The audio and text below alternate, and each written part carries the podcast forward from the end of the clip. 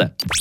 Eine Portion Wissen für einen starken Tag. Schlauere Tag mit Radio FR. Ja, tatsächlich wahr. Unsere Katze die sieht zwar ziemlich herzig und süß aus, selber aber etwas Süßes schmecken, das können sie nicht.